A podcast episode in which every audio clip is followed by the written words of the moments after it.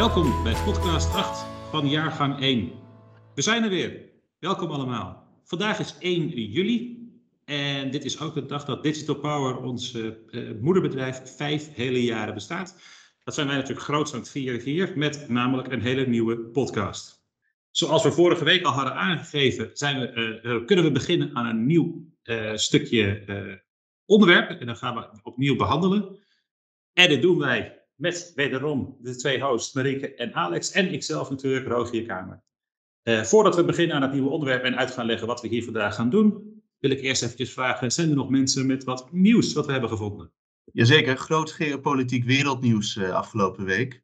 Want de grote eilandnatie van Nauru, die zit ergens ver uit de kust van Australië en Indonesië. En die willen nu een, ja, gewoon een internetverbinding met een kabel hebben. Die doen altijd via het internet. En die hadden dus aan de Wereldbank gevraagd van, kunnen jullie ons helpen met investeren? Want wij willen zo'n kabel uh, aanleggen. En die kregen een heel mooi voorspel van uh, Huawei maritieme technologie of zoiets. Maar in ieder geval van Huawei. En die dachten, nou, dat gaan wij niet doen. Dus die hebben nu een, uh, ja, dat geweigerd en die gaan een nieuwe aanbesteding doen ergens anders. Met hopelijk een andere provider. Dus dat ze hopen daarmee wat privacyvriendelijker internet te gaan hebben. Huawei heeft natuurlijk op het Chinese ministerie van Binnenlandse Zaken had gereageerd, maar dat er geen enkele reden was om aan te nemen dat het, uh, dat het onbetrouwbaar zou kunnen zijn met een Chinees bedrijf. Dus daar, uh, daar moeten we dan eventjes voor uitgaan. Interessant. Dus ik zet me dan ook meteen af te vragen wat de implicaties zouden zijn als uh, Huawei het wel zou installeren bij ze. Zou dat dan ook het Chinese internet zijn wat je dan krijgt? Of is het dan wel het grote internet en niet het gecensureerde wat China van aanbiedt? In principe wel het grote internet, want het zou, geloof ik, met een, uh, met een netwerk uit de Koraalzee uh, verbonden worden. Maar je weet natuurlijk nooit of China er iets inbouwt waardoor ze kunnen aftappen. En dat wil je eigenlijk niet. Je wilt niet die afhankelijkheid hebben van China. En China wil heel graag dat ieder land daar wel die afhankelijkheid heeft van China. Uh, omdat die proberen in de Pacific, met heel veel van die kleine eiland, eilandstaatjes, ja, die proberen dat uit te bouwen. En dat is, ik geloof om allerlei redenen dat ze dat willen. Het is fijn om landen te hebben die je steunt. En ik geloof dat Japan op dezelfde landjes zat, uh, zat te azen in de, voor 1940. Dus dat zij daar een soort van marinebasis mee hebben, waardoor zij nou ja, de, een soort van Australië kunnen afsnijden van, uh, van Amerika. En dat is heel, uh, heel handig om te hebben. Heel grappig, grappig niet, maar vlak naast Nauru ligt nog een ander eiland, het Peleliu. En daar is in de Tweede Wereldoorlog enorm gevochten. Dus dat was die, die island hopping campaign waar de Amerikanen dan steeds terug dichter naar, naar Japan gingen. En daar, uh, dat is een hele beroemde uh, grote geweest daar. Dus het zijn landen die best wel, of, eilanden die best wel veel, uh, ja, veel waarde kunnen hebben. En ja, dat gaat hem niet om de, gaat hem niet om de 12.000 mensen die er wonen. Ja, dus ik ben ook ineens af te vragen, staat er ook eigenlijk bij waarom ze het willen hebben? Want ik snap dat je liever wat minder afhankelijk bent van internet over de lucht, of door de lucht, zeg maar. En dat je dus een bekabeld internet is ongetwijfeld stabieler en waarschijnlijk ook sneller. Maar de vraag is dan nog steeds, waarom wil ik dat hebben? Als we hier praten over 12.000 uh, uh, mensen die daar mogelijkwijs gebruik van kunnen maken, waarom kunnen ze het niet gewoon doen met uh, nou, 4G of zo? Afhankelijk van welke, welke vorm van internet daar wel bereikbaar is. Ja, ja satelliet-internet, maar dat, dat weet ik niet. Waarom? Ik denk dat ze gewoon goede internet willen. Precies. Nee, ze willen natuurlijk allemaal World of Warcraft spelen, ik snap het wel. Of Fortnite is het tegenwoordig. Net als jij waarschijnlijk. Zeker, zeker. Ik heb ook nog een nieuwtje. Ik zag dat Google een uh, soort corona-check-app gaat lanceren in de Verenigde Staten. Het loopt uiteraard nog wel tegen uh, een aantal staten die nog niet zo welwillend zijn om hier aan mee te doen. Uh, of die een eigen regulering hebben over hoe je omgaat met het weergeven van informatie of je wel of niet gevaccineerd bent. maar waardoor het me triggerde is dat ik denk, omdat zij het gaan doen, denk ik dat het ook mogelijk gaat lukken. Het is een commercieel bedrijf wat met een commerciële insteek eigenlijk maar één vraag wil beantwoorden. Ben jij wel of niet gevaccineerd of heb jij wel of niet corona-jongsleden gehad? Eh, en ik denk dat dat gewoon zonder, regel, zonder rekening te hoeven houden met allerlei regels van landen, kunnen ze dit gewoon heel makkelijk aanbieden. En ik denk dat ze dat ook heel makkelijk gaat lukken. Um, keerzijde daarvan, en dat is mijn uh, afkeer tegen het delen van data met grote bedrijven, wederom. Uh, Google is natuurlijk al een heel groot bedrijf, heeft al heel veel informatie van ons. En moeten we daar nu ook nog gebruik gaan maken van deze uh, vorm van data delen en ze dus ook de toegang geven tot mijn medische data, wat in wezen ook gewoon is. Ehm, dus ik, ik, ik, was, ja, ik was benieuwd naar jullie kijken hierop uiteindelijk. Nogmaals, denk je dat het inderdaad gaat lukken? Dat ze het ook nog vanuit de VS ook over kunnen brengen naar, naar Europa? dat is de eerste vraag. En twee is, hoe zijn jullie überhaupt tegenover dat nu weer een bedrijf probeert je data te pakken te krijgen? Ik, ik kan me hier uh, inderdaad wel zorgen om maken. Het lijkt mij namelijk dat technisch gezien dit een hele een interessante oplossing gaat worden waarschijnlijk. Omdat het heel schaalbaar is en, en makkelijk te integreren is met andere apps of, of diensten die je al van Google gebruikt. Uh, maar precies wat jij zegt, het is ook weer een manier waarop Google uh, aan je persoonsgegevens komt. En in dit geval, nou ja, het lijkt er ook op dat, dat die gegevens steeds gevoeliger worden naarmate we verder gaan. Um, en dus ook gekoppeld kunnen worden aan andere gegevens die Google al van jou heeft. Dus het lijkt mij, lijkt mij niet heel wenselijk. Ik hoop dat de Nederlandse regering het bij de eigen app houdt. Ja, heel erg verkeerd. Dat, nou, we weten niet helemaal zeker of Google dan ook de persoonsgegevens zelf gaat hebben. Of hoe die app dan gebouwd wordt. Dat ze dat misschien niet doen, maar dat ze alleen maar een app bouwen omdat een overheid dat niet kan doen. Maar dat is, uh, het, is in ieder geval niet weer een goed teken. En het is ook wel heel erg dat uh, overheden dus zelf eigenlijk een vrij simpele app niet kunnen maken. En dan nog zo de vraag kunnen stellen of je dit wel via een app moet doen of niet gewoon via een, een, een kaart. Wat zouden we trouwens überhaupt op tegen zijn met wel of niet een app versus een kaart? Want een kaart is eigenlijk niet praktisch. Het is niet makkelijk om met een kaartje te moeten rondlopen. Nou ja, ik vind het eigenlijk sowieso helemaal verkeerd dat mensen met een, met een bewijs van een vaccinatie of zo langs moeten, eh, rond moeten lopen om gewoon normale dingen te doen in het leven. Niet iedereen heeft een telefoon, je accu kan, uh, kan een keer leeg zijn. Ehm, wat mensen willen. Ik vond de, de vroegere studentenkaart vond ik veel fijner dan de overchipkaart. Oh, het mag natuurlijk wel in theorie een kleinere kaart zijn. Het hoeft natuurlijk niet een, uh, een, een, boekje à la het gele vaccinatiebewijs uh, boekje te zijn. Nee, dat moet alleen volgens de mensen die het gele boekje uitgeven. Mooi. Mooi. Rick, heb jij ook nog een uh, stukje nieuws voor ons? Ja, nog zo'n techbedrijf dat in Amerika steeds meer voet aan de grond krijgt. Of eigenlijk gewoon hele benen en armen en alles aan de grond heeft. Um, Facebook is uh, onlangs aangeklaagd door 46 Amerikaanse staten, uh, die met elkaar hebben uh, beweerd dat Facebook zich schuldig maakt aan concurrentievervalsing door het opkopen van allerlei kleine bedrijven te veel macht naar zich toe trekt. Ik zeg onlangs, maar het gaat, dit, deze aanklacht is nog onder de regering Trump ingediend. Um, en de rechter heeft uh, gisteren um, besloten dat deze aanklacht onterecht is. Of in ieder geval voor nu niet goed genoeg onderbouwd is. Um, grote overwinning zou je kunnen zeggen voor Facebook. Maar, die, uh, maar dit zal zeker niet de laatste strijd zijn die hier gestreden wordt. Uh, de rechter heeft nu ook de aanklagers nog een periode van 30 dagen gegeven om de aanklacht aan te scherpen. Er is bijvoorbeeld gezegd dat de definitie van social media die gebruikt is in de aanklacht veel te vaag was. Nou, dat zijn dingen waar op korte termijn nog aan gewerkt kan worden. Um, en zelfs als blijkt dat na deze 30 dagen deze specifieke aanklacht um, niet, uh, niet wint, het niet wint, dan ook dan zal dit niet het einde zijn van de strijd tussen de overheid en Facebook in Amerika. Gisteren is namelijk ook de nieuwe, het nieuwe hoofd van de Federal Trade Commission benoemd. Uh, dat is Lina Kaan. En zij is uh, bekend geworden of heeft carrière gemaakt uh, door onderzoek te doen naar de definitie van macht. Um, en zij beargumenteert eigenlijk dat een definitie van macht en monopolievorming op basis van geldstromen eigenlijk te krap is. Met name in het geval van Facebook, omdat het dus een gratis dienst is. Dus um, gebruikers betalen Facebook niet met geld. Maar, uh, zegt zij, de gebruikers van Facebook betalen met hun aandacht en hun tijd. En als je die meeneemt in de definitie van, van macht en van uh, monopolievorming, dan is Facebook wel degelijk. Um, heeft Facebook wel degelijk een monopolie en heel veel macht. Dus ongetwijfeld zal zij in haar nieuwe functie hier ook uh, nog een zaak van maken. En zal dit niet de laatste rechtszaak tegen Facebook zijn. Aanvullend hierop hoor ik vanmorgen ook uh, dat Amazon officieel bezwaar heeft aangetekend tegen haar aanstelling. Omdat in het verleden zij waarschijnlijk in hetzelfde onderzoek naar macht uh, onderzoek heeft gedaan, negatief onderzoek naar Amazon.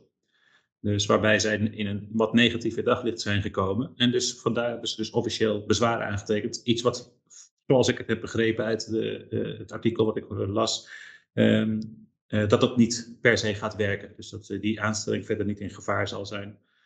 maar wel mooi om te zien dat het dus meteen ook de volgende uitwerking heeft. Het is niet alleen Facebook die bang moet zijn, ook Amazon kan hierbij klapjes verwachten.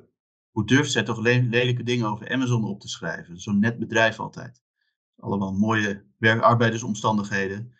Ze gaan netjes op met vakbonden, die ze kundig de deur uit proberen te houden met allerlei trucs. Wat overigens ook interessant is in het kader van vakbonden en Amazon, is dat uh, de grootste vakbond in Amerika en Canada, de International Brotherhood of Teamsters, um, een poging gaat doen om vakbonden op te richten bij uh, Amazon.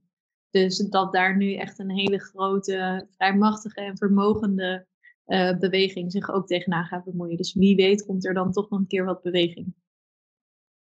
Ja, het is ontzettend krom hoe dat stelsel eigenlijk is. Want je moet als uh, bedrijf, hoef je te, uh, nee, als werknemer van een bedrijf geef jij akkoord om wel of niet mee te doen aan een vakbond.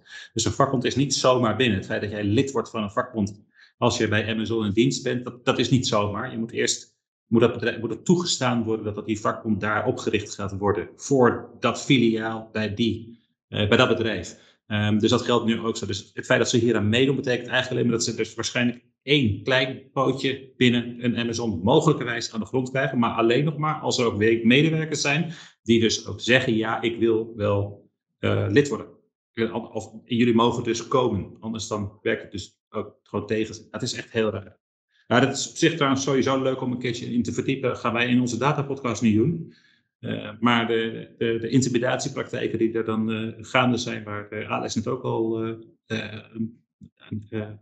opriep, dat is, echt gaat heel erg ver. Ja, deze bedrijven hebben daar geen Cambridge Analytica voor nodig. Die doen het gewoon nu lekker zelf. Ja, het is wel mooi dat er een grotere trend is die nu een beetje tegen de macht van deze organisaties ingaat. Ze hebben zowel ruzie gemaakt met en de Republikeinen en de Democraten, zijn een grote industrie. Dat, uh, dat hebben ze lekker gedaan. Ja, dat is ook wel interessant inderdaad, want dat, dat is ook in, in die hele Facebook-rechtszaak. Uh, dat is een van de weinige thema's waar de Republikeinen en Democraten elkaar vinden en het dus ook eens zijn als het gaat om machtsvorming en, en de tech-industrie. Dus het brengt ook uh, interessante nieuwe politieke beweging met zich mee. En dat brengt ons bij het onderwerp van vandaag. We gaan vandaag het hebben over het ontstaan van webdata.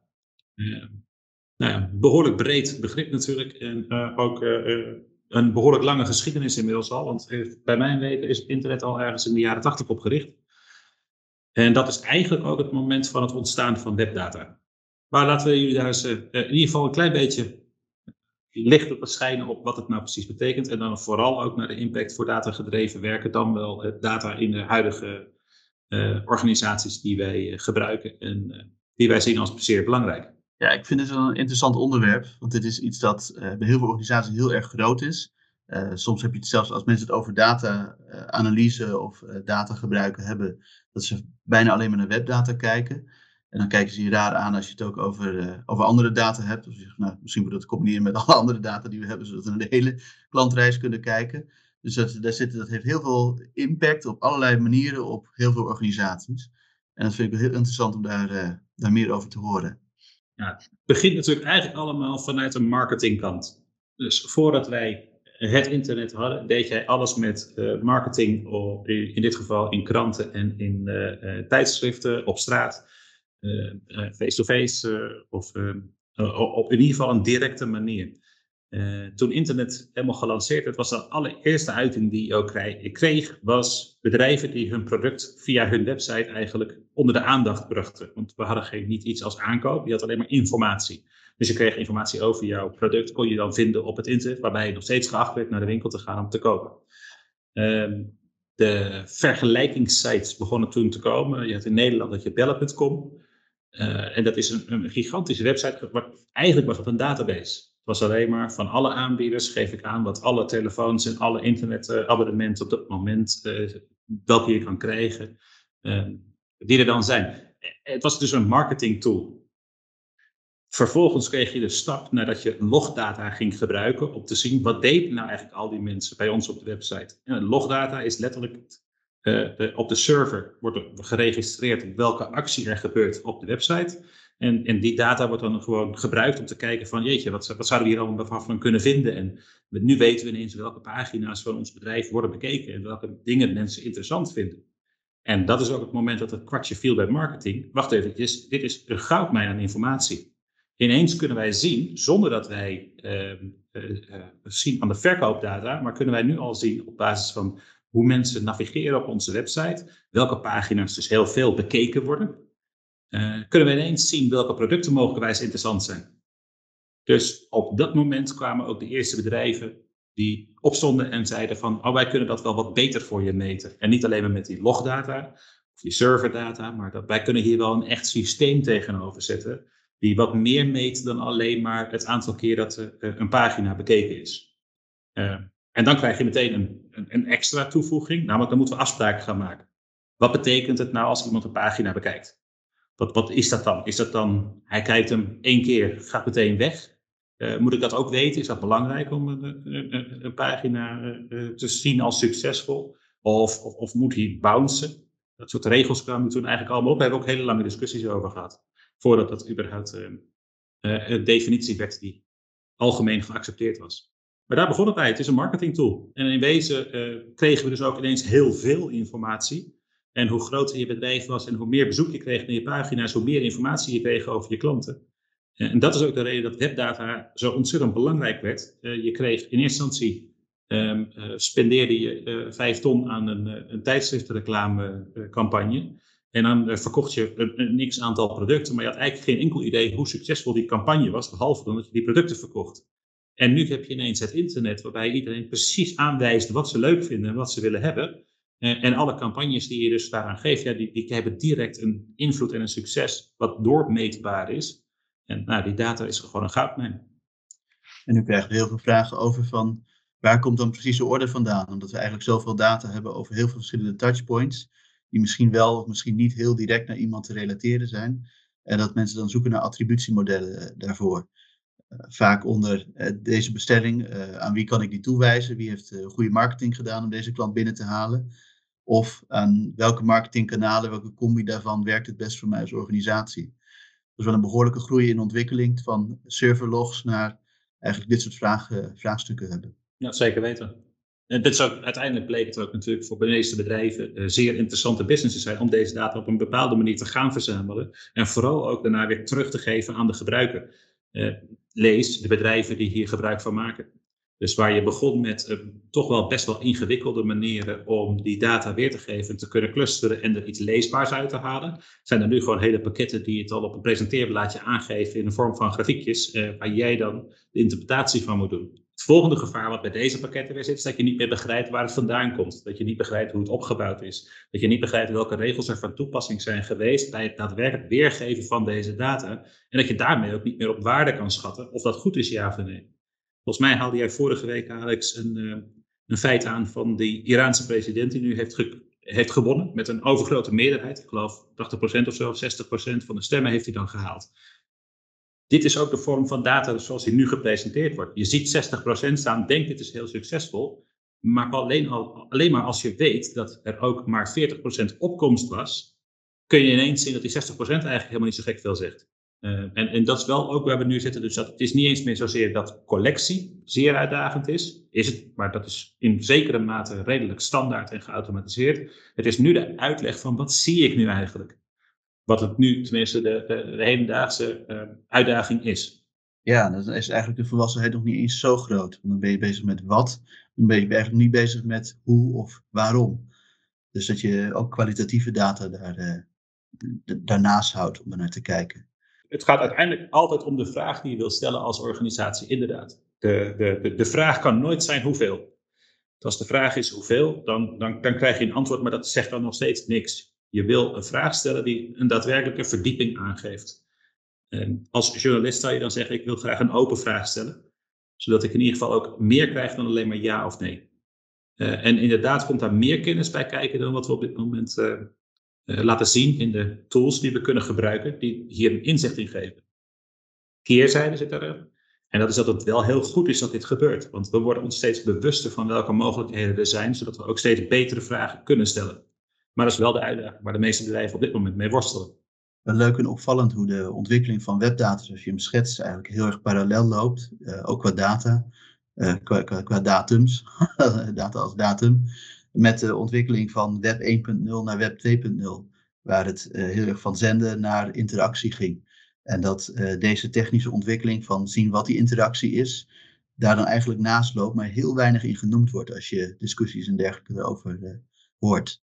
Het gaat meer over Facebook, sociale netwerken, posten, maar dat gaat niet over meten aan de achterkant. Terwijl dat misschien ook een hele grote impact heeft op hoe een organisatie draait. Misschien wel meer nog dan de interactie die heel veel organisaties krijgen uh, vanuit een, een bezoeker.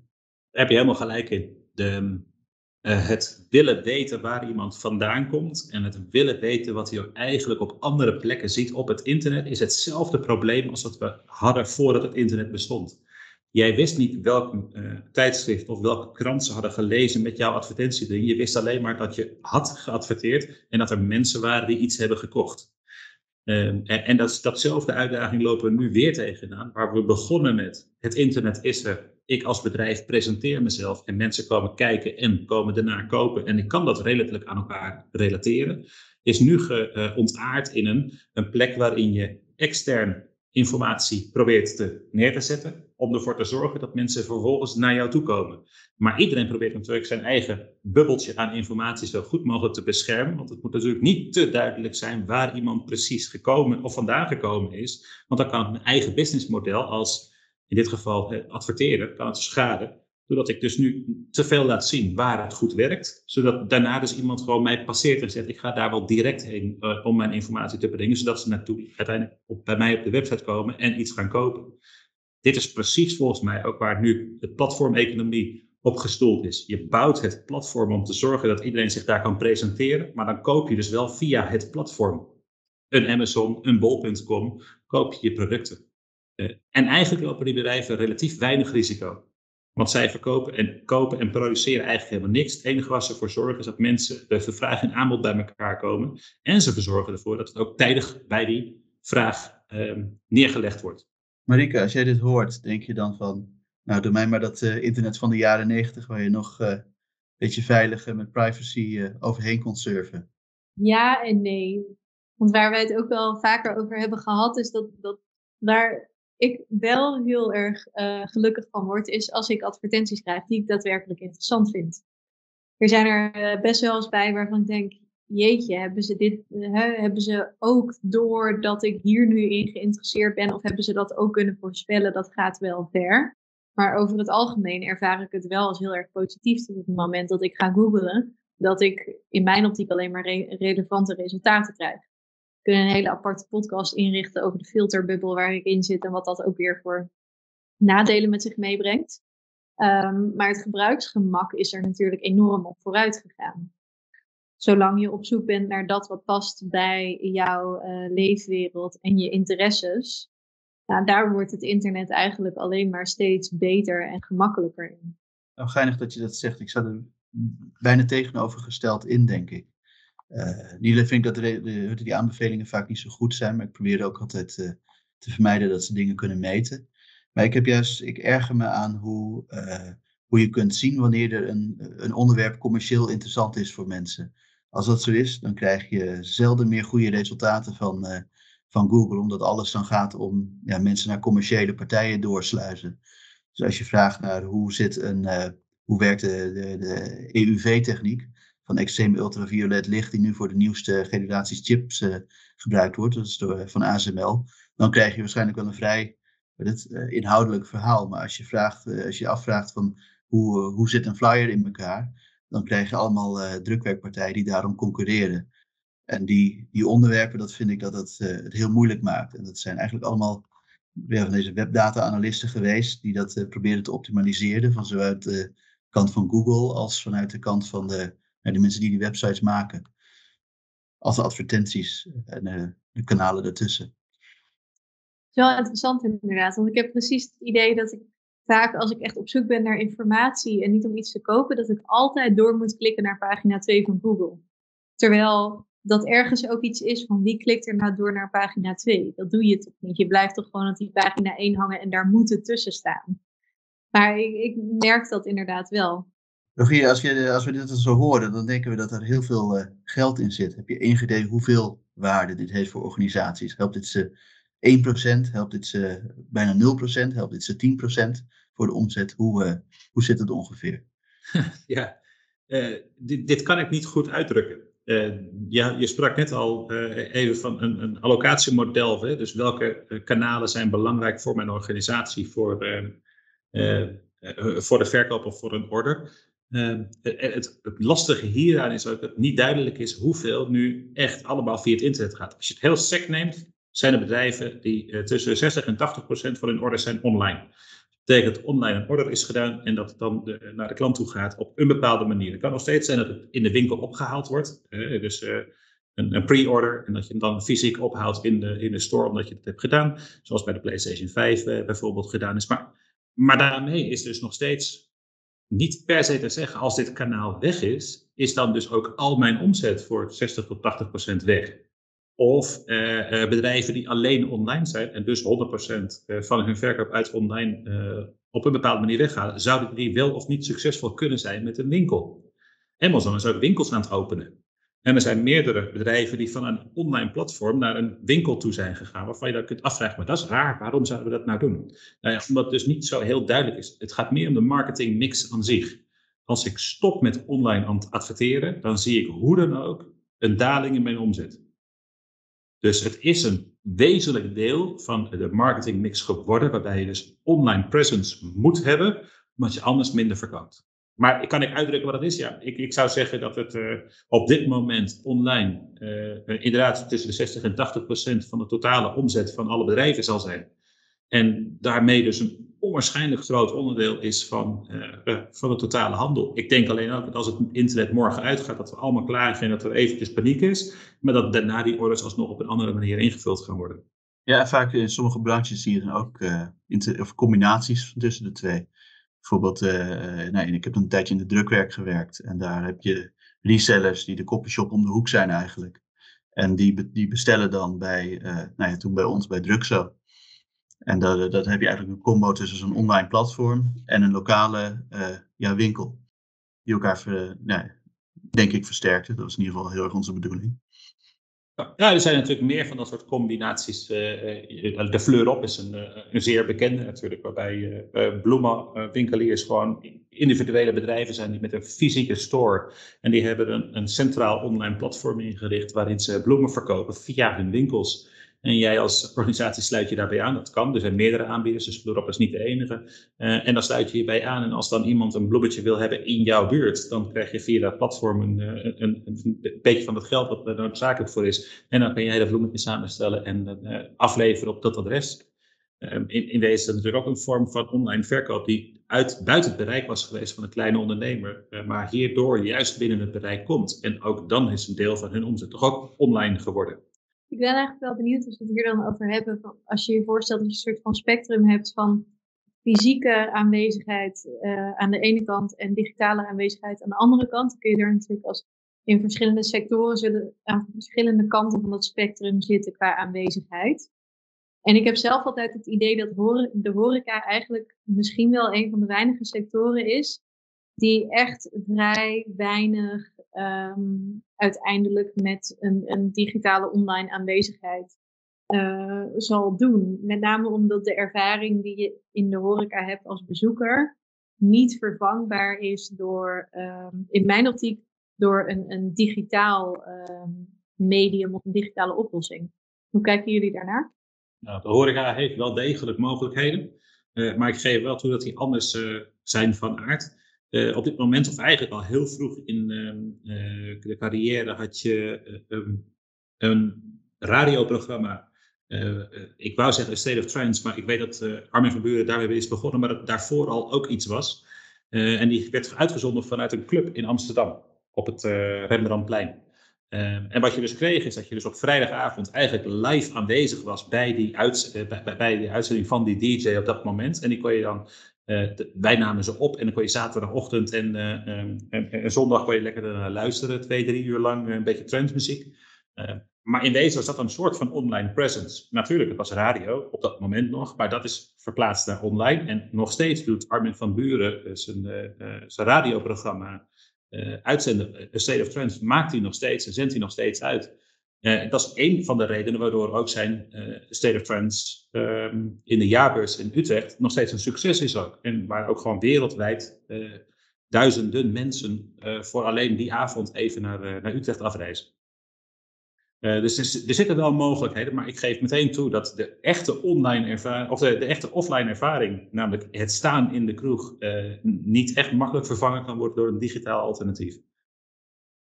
Nee, corona natuurlijk wel een zetje in die richting gegeven.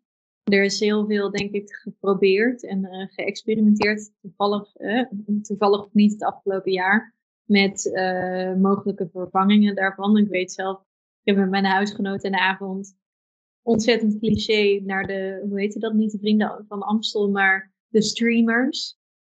staan kijken die dan op tv kon je dan een kaartje kopen en dan kon je met elkaar daar naar kijken. Nou, bij gebrek aan beter was dat hartstikke leuk. Maar het zijn ook voor mij wel echt dingen waarvan ik denk, nu het weer kan, ga ik echt niet meer naar een scherm zitten kijken. En hoef ik ook eigenlijk niet meer mijn dinerbox thuis bezorgd. Ik ga wel gewoon in een restaurant zitten, want ik wil die hele beleving hebben.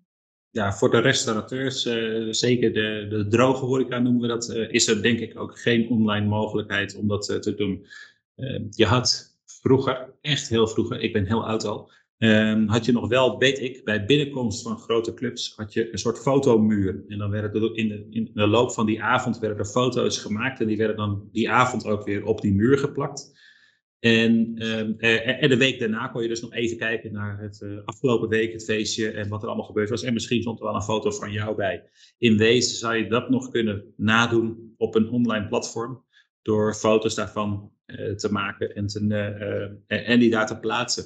Denk ook dat de IT in Amsterdam een redelijke online presence had uh, in de vroege tijden. Uh, doordat ze in ieder geval heel vaak in het nieuws kwam. Maar verder dan dat, uh, denk ik dat inderdaad, wat jij ook al zegt, dat de meeste ervaring daarin toch zit in het fysiek aanwezig zijn, in die kroeg of in, dat, in het restaurant. Ja, wat dan alleen verandert is hoe we vervolgens uh, onze ervaring delen. Dus je bent zelf fysiek aanwezig offline in een restaurant. Maar je ontkomt er eigenlijk niet meer aan dat als je, aan, dat je uit eten gaat, dat er mensen om je heen zitten die foto's of filmpjes aan het maken zijn van hun eten. En dan tegelijkertijd met hun hele netwerk delen. Dus dat is natuurlijk aan die ervaring wel veranderd. Ik weet ook, ik werkte zelf um, tijdens mijn studie in de horeca dat er dan wel eens influencers langskwamen. En die, uh, die kwamen dan voor nop eten. Uh, op voorwaarde dat ze de hele avond op hun uh, social media kanalen zouden posten over hoe lekker het wel niet was allemaal. Wat gaat dit worden als AR opkomt? Dan krijg je een soort van mix tussen ja, live data, real life data en, en webdata. Dat dan web en in het echte leven een beetje gaat, ja, over elkaar, door elkaar heen gaat lopen. Ja, zeker weten. Uh, en op zich is het wel interessant om uh, die data uh, mee te nemen in je totale marketingmix. Als ik even terugkijk naar inderdaad het social posten voor je restaurant of kroeg, dat kan inderdaad interessant zijn. Ik denk alleen dat er op een gegeven moment ook een, een kantelpunt komt, en misschien hebben we dat al wel bereikt, waarbij degene die het aan het posten is, de influencer zelf, waarbij het niet duidelijk is of die betaald krijgt voor de actie die hij daar laat zien, hè, dus het eten van het mooie gerecht. Um, of dat wel of niet gesponsord is door dat bedrijf waar je op dat moment aanwezig bent. Want dat kleurt natuurlijk de, um, de kijk van degene die, eh, die kijkt naar zo'n post. Uh, plus het feit dat, denk dat je dan ook terecht gaat komen in wat volgens mij Alex net ook al schetst, dat je dus een soort informatiebubbel krijgt van alleen maar die mensen die jij leuk vindt, die alleen maar eten waar jij al, wat jij al lekker vindt. En dat je dus nooit wordt verrast met iets wat je nog niet kent. Eh, de Ethiopiër eh, twee straten verder. Of eh, voor mij de Libanees, die, die ook heel fijn drankjes kan mixen. dat is het gevaar waar je altijd in komt op het moment dat. Maar ik ben het voor de rest met je eens dat diegene, de bedrijven die het op dit moment heel goed aanpakken, ook al voor de komende maanden nog steeds vol gereserveerd zitten. Ja, je hebt natuurlijk wel op Instagram volgens mij nu een nieuwe functie. of, of een vereiste dat op het moment dat jij dus product placement of iets dergelijks uh, doet voor een partij en jij daarvoor betaald krijgt, dat je dat ook expliciet moet vermelden bij je post.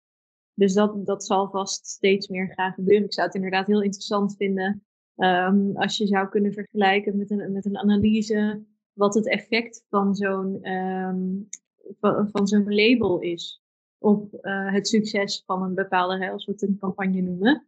Uh, als daarbij staat dat het gaat om een betaalde samenwerking, of dat het dan meer of minder succes oplevert. Ik denk dat het eigenlijk heel weinig impact heeft. Ik ken de cijfers hiervan niet. Ik heb hier nooit analyse naar gedaan. Dus met 100% zekerheid kan ik dit niet zeggen. Het wetenschappelijke bewijs is nul. Um, maar, maar wel denk ik dat het effect hiervan eigenlijk niet zo heel erg groot zal zijn. Het is meer de public outcry op het moment dat je het niet meldt en het wel zo blijkt te zijn. Dus dat je dan als influencer ineens heel erg negatief in het daglicht kan komen. Dat je met die BMW rondrijdt die je eigenlijk van de lokale dealer hebt gekregen. Um, dat, dat, dat is ineens dan een heel groot ding. En de keerzijde is ook dat ik eigenlijk zie dat op het moment dat je die, die, um, sponsoring er continu bij zet, dat ik dan als uh, uh, onschuldig klein jongetje die dat dan ziet, denk bij mezelf, crap, ik moet ook influencer worden, want dan krijg ik allemaal gratis zooi. En dat wil ik dan ook. En dat ik dan daarmee dus eigenlijk weer juist de, de andere kanten van op een dag. Want ik hoef niet nog meer social influencers te hebben. Ik bedoel prima dat er een, een markt voor is. maar dat betekent niet dat iedereen dus dat maar moet gaan proberen te zijn. En is de keerzijde volgens mij van het, het verplicht neerzetten van die data, dat het dus gesponsord is. Ik denk dat we hiermee veel meer aan educatie zouden moeten doen. En duidelijk moeten maken waardoor dit soort mensen dus een bestaansrecht hebben. En dat het begonnen is als ik doe rare dingen op, uh, op YouTube. Uh, en dat het nu geworden is in ik word gesponsord door een grote uh, fabrikant van iets. En ik krijg daarvoor een product en daarvoor maak ik nu een paar foto's en een filmpje. Opvallend hoe webanalyse eigenlijk toegankelijk is gemaakt voor iedereen. Met programma's zoals WordPress, waar je makkelijk een website kan maken. Maar waar je dan ook heel makkelijk een, een, soort van basic ja, Google Analytics in kan hangen. Om nou, de meest simpele inzichten in ieder geval te kunnen zien. En een gevolg daarvan is wellicht dat meer mensen het gaan doen, wat misschien mooi is. Maar dat ook veel meer mensen het verkeerd gaan gebruiken. Wat misschien niet zo mooi is. En dat we daar een andere keer over moeten gaan hebben. Ik denk het ook. Ik denk dat we alles redelijk over hebben gezegd. In ieder geval in de opbouw voor wat het geweest is en wat het nu geworden is. Uh, ik denk dat er wel nog steeds heel veel interessante informatie op te halen is over uh, hoe je dat nou voor elkaar krijgt dat jouw informatie binnen jouw bedrijf dan ook daadwerkelijk, webinformatie dan, dat daadwerkelijk goed in je systemen komt te staan. Dus wat mij betreft kunnen we daar volgende week uh, nog wel eens een keertje over hebben. Laten we daar nou toevallig een paar collega's voor hebben die ons daar alles over kunnen vertellen. Hopelijk gaan ze niet ook echt alles vertellen, dan hebben we niet genoeg tijd. Een, mooi, een, mooie afsluiting voor vandaag. Dank jullie wel weer. En nog een hele fijne dag met ons vijfjarig bestaan. En tot volgende week. Yes, tot volgende week. Tot de volgende.